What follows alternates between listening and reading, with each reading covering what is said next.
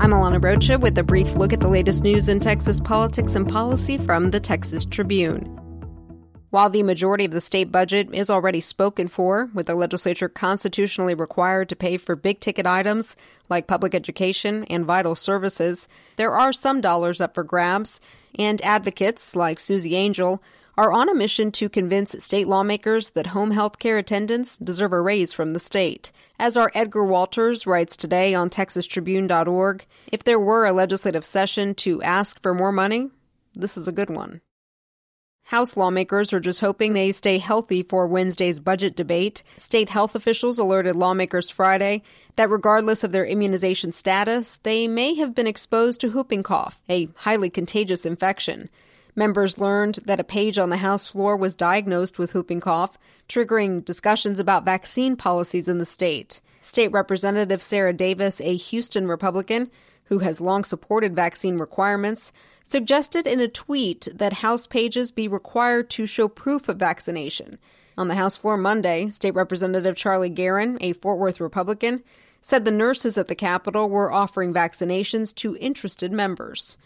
Outbreaks of diseases of the past, like measles, mumps, and whooping cough, have resurfaced nationwide among people who are unvaccinated. Still, a handful of anti vaccine bills have been filed this session, including one by Fort Worth Republican State Representative Matt Krause that would make it easier to submit vaccine exemptions. A few Democratic women in the House skipped a committee hearing on a controversial abortion bill Monday morning forcing its Republican chairman to reschedule because not enough members of the panel were present to consider it. The four Democrats and one Republican on the nine member panel were absent when House Bill 16 came up for consideration. The bill would require doctors to care for a baby who survives an abortion procedure. It already has more than 70 House members signed on as co authors.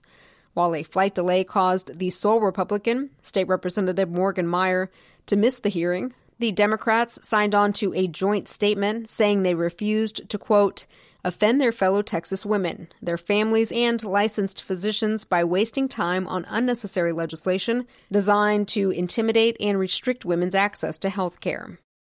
Over in the Texas Senate, lawmakers unanimously passed a measure to make the teacher retirement system pension fund financially healthy and give one time checks to retired teachers. Senate Bill 12 would increase how much the state, school districts, and current teachers contribute to the pension fund over the next six years. For the first two years, the changes will cost the state about $555 million in general revenue.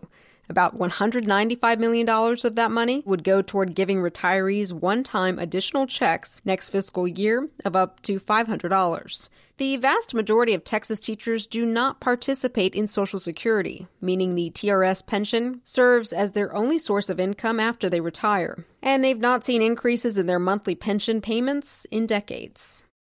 Today, a list of school safety bills are set to be debated in the House Public Education Committee. Look for coverage at texastribune.org.